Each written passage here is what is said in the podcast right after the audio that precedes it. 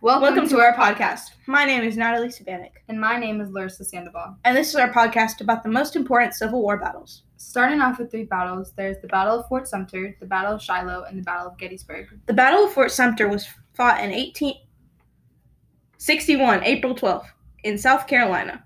There weren't many strategies in this battle, given it wasn't necessarily a battle, but in this case it started the Civil War, which will forever go down in history. The Confederates hit the Union Army in the fort. Soon after, the Union Army needed supplies and tried to get getting some from the north. Ships came in to provide, but Confederates prevented any of the supplies getting to the Union people. Hours later, given how short the Union troops were on supplies, they had no choice but to surrender. What makes this battle so unique is that the Union Army hadn't even fought back once. They realized that if they were to take the first shot and be the ones to start the violence, that they would be the ones to blame.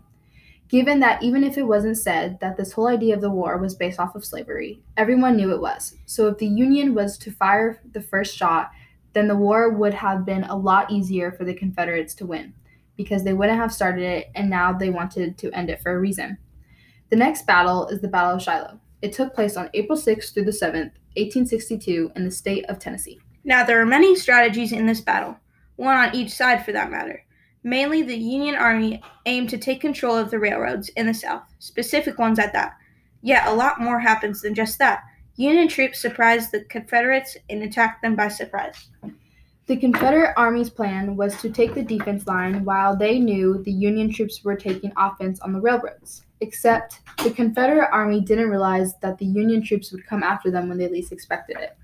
The outcome of this battle was the Union Army ended up winning.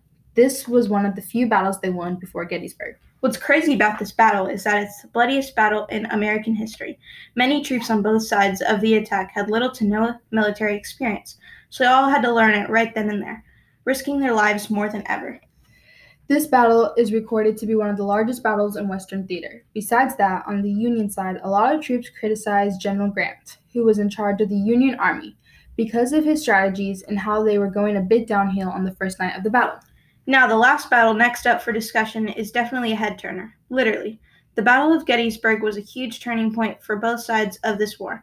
It took place on July 1st, 1863, in Gettysburg, Pennsylvania. There were many tactics of this battle.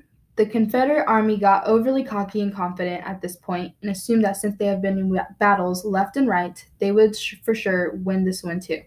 Their main goal was to beat the Union Army at Gettysburg, then make their way to Washington, D.C., leading to them taking over the capital and winning the war. The Union Army was engaged in what we call now an emergent strategy, reading the actions of the enemy and responding as appropriate. Meanwhile, some 80,000 troops from the Confederate Army were engaged in what they called a Pennsylvania campaign as part of a deliberate strategy to to position itself in a manner that would cut the nation's capital off from the rest of the country. What makes this battle so important is how much it engaged the outcome of the whole war. For one, the Confederates were winning over and over before this battle, then all of a sudden the Union Army comes out by surprise and wins. If the Union Army never would have won, it's most likely that the Confederates would have won the whole war, in which our country wouldn't be what it is today, and we may or may not could still have slavery in those states. Now, to name the most important battle, you really have to examine details of each one.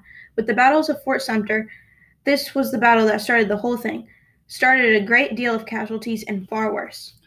Now, with the Battle of Fort Shiloh, this one goes down in history. It was the bloodiest battle recorded and the most and the biggest in Western theater. It's one for the books. Yet the Battle of Gettysburg was a huge turning point. This battle right here changed many things for Americans as a country and as people. Without the Union victory, our country very much could have been split up still. And worse, we could still have slavery. If things would have gone wrong then, it would all add up to now and make things much worse for us today. Finally, there needs to be a winner, so drum roll, please. The most important battle is the Battle of Gettysburg. Ladies and gentlemen, a lot went down in this battle, so it definitely deserves first place. After that big turning point, it sure should be the first place winner.